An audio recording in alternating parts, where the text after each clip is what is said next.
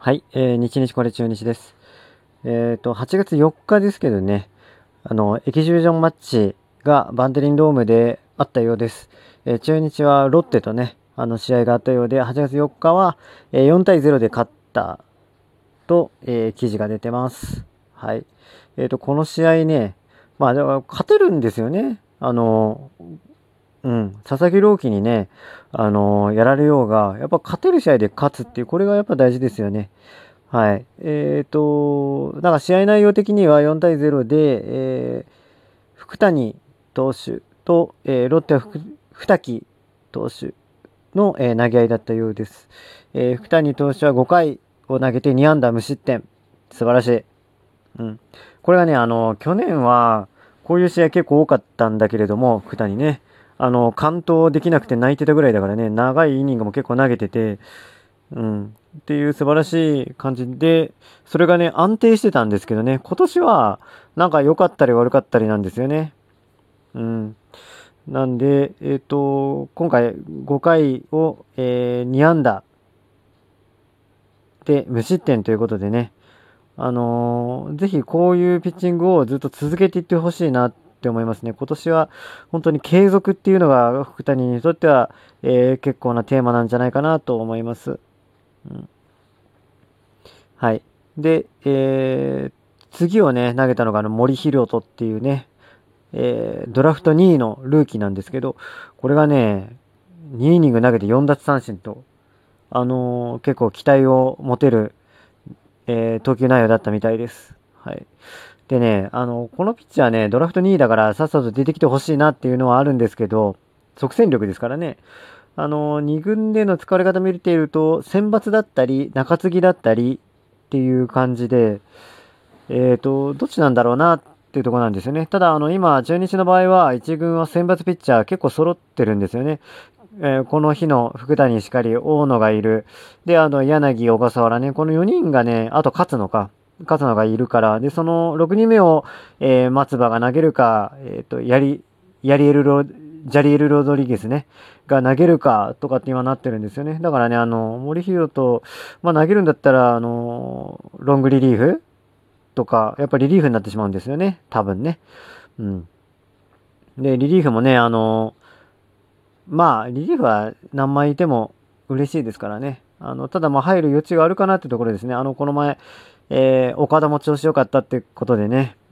あの、右であれば、まあ、又吉、似たようなね、サイドハンドで又吉投手がいますけど、まあ今年絶好調ですから、うん、まあただね、その調子がいつまで続くかわからない、わからないっていうところもあるんで、あの、森投手出てきてもらえると嬉しいですね。あの、三振が取れるピッチャーっていうのは結構大事ですからね、リリーフで。あの、初年度の又吉、もうすごかったですよね。あの、三振が取れて、イニング以上の奪三振数を誇ってましたよね。もうバッタバッタ、えー、三振取ってて、ね、空振り三振ね、取っててすごいなと思ってましたけど、うん、三振が取れるリリーフっていうのはかなり重宝されると思うので、あの、ぜひ、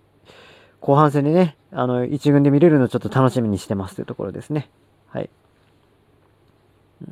で、えっ、ー、と、4点入れたのは、あのね、記事からじゃあんまよくわからなかったんだけど、えっ、ー、と、三俣が2回に、えー、ワンアウト一塁三塁からセンター前のタイムリーヒットと。さすがですね。僕の一押しの三俣選手ですよ。今年。もう、素晴らしいです。あの、チャンスに強い。小技もできる。守備がいい。最高ですね。あの、第二の井端みたいな感じで僕は見てるんでね。あの本当に、あぜひね、継続して、えーチャンスに強いところをね、これからも見せていってほしいなと思います。ホームランもね、今年打ってますんでね、1本、1本だけどね、ライトに打ってますから、素晴らしいですよ。あの、本当に期待したいです。あの、試合にね、出続けれるというチャンスがあればね、あの、そこそこ活躍してくれると思うんでね、うん、いい活躍をしてくれると思うんですよ。本当に期待です。もうね、あの、ちょっと打てる雰囲気あるんですよね。うん。っていうはい。安倍選手よりはね、僕は本当期待してますね。三俣選手。はい。が、えー、やっぱりチャンスで打ってくれたと。タイムリーヒットね。で、えー、高橋周平が、えー、4回にツーランを打ちましたと。えー、二木のカーブ、106キロのカーブを打って、ツーランホームランと。で、この日は4打数2安打ということでね。えー、まあ、この1本だけじゃ全く信用できんですね。あの、高橋周平の場合は。うん、本当に調子が良くなる気配があるんだろうか。でね、あの、今年前半戦だけで2割5分4厘なんですけど、2割5分4厘でね、あの、悪いように見えるんだけど、高橋周平からしたらね、あの、ちょっと前まではね、この数字は当たり前だったんですよね。2018年とかも確か2割5分しか売ってないんですよ。2019年からですよね、高橋周平がちょっと良くなりだしたのって。2019年は2割9分って、で、去年が、えー、3割を初めて打ったのかな？っていう感じなので、2割5分4厘って言ったらね、ちょっと前に戻ったかなぐらいなんで、あのー、なんだろうな。これが本当の姿って言われちゃうとね、ちょっと悲しいんだけど、納得せざるを得ないところもあるんですよ。うんなんでね、えっ、と、本当に、あの、高橋周平が、えー、ホームラン20本弱ぐらいね、18本ぐらい、これから今、ホームラン5本が7本ぐらい打ってるはずなんで、それくらいのね、後半戦だけでそれくらいの活躍をしてくれると、あの、ビシエドのマークが薄くなって、で、打線のね、相乗効果が出てきて、えー、ドミノ式にね、点が取れるっていうような、えー、打線が組めるような気がするんですけど、ちょっとね、だから高橋周平は本当、あの、調子上げてほしいんですけどね、あの、チャンスで打てないのがね、今年はすごい目立ってるんですよね。なんでだろうなって感じなんですけど、あの、安打数は結構ランキングの上位にいるんですよね、高橋周平。だけどね、チャンスは全然打てないんですよね。うーん、チャンスになると、なんだろうな、あの、三振とか、変な球打ってショートゴロとかね、ああいうのがあるんで、もう本当どうにかしてほしいです。はい。で、えー、その他のトピックとしては、伊藤康介選手っていうね、これね、あのー、これも結構一押しの選手なんですよ。あの、今年は、えー、一軍にね、まだ出てきてないんだけど、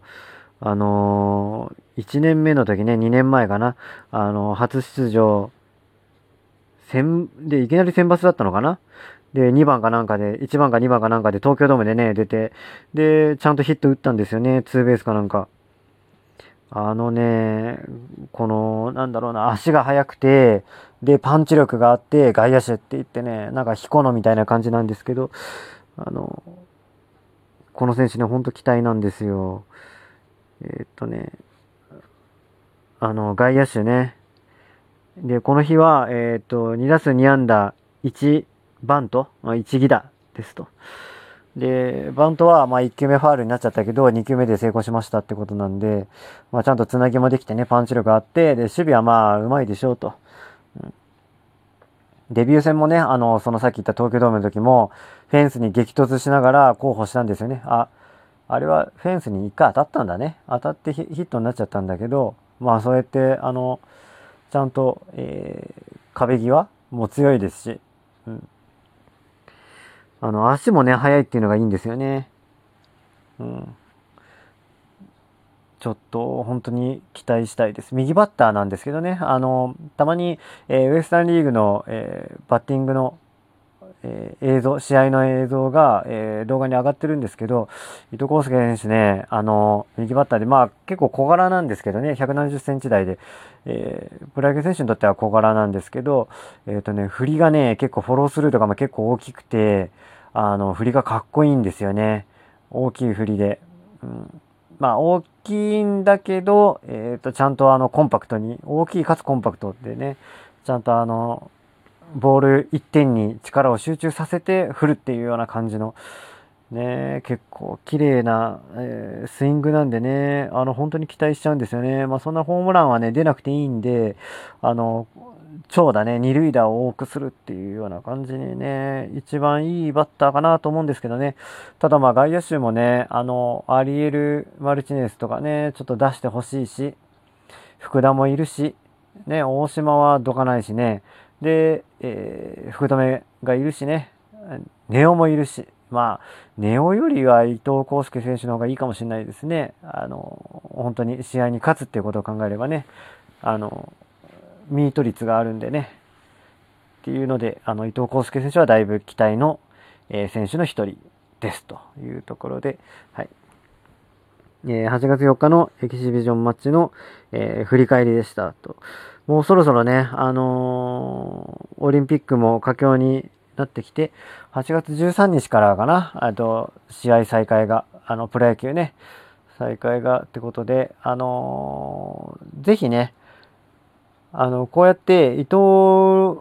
伊藤朗希じゃねえ、あの、佐々木朗希にね、あの、全然打ってなかった、で負けちゃいましたってニュースありましたけど、こうやってあの、えー、勝てるピッチャーに、をちゃんと抑えていくっていうことですね。で、えー、できればですけど、あの、連敗をしないというのと、あと、大型連勝を1回作ってほしいですね。8連勝ぐらいのね、えー、連勝を1回作ってほしいですと。そうするとね、あのー、そこからなかなか負けなくなりますから、あの、昔ね、あの、8連勝8連敗かなんかあったけど、与田監督ね、あのー、その2の鉄はね、踏まないようにしてほしい。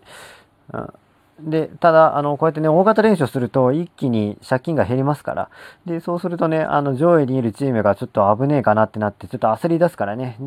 焦り出して、さらに自滅してくれるっていう得もありますから。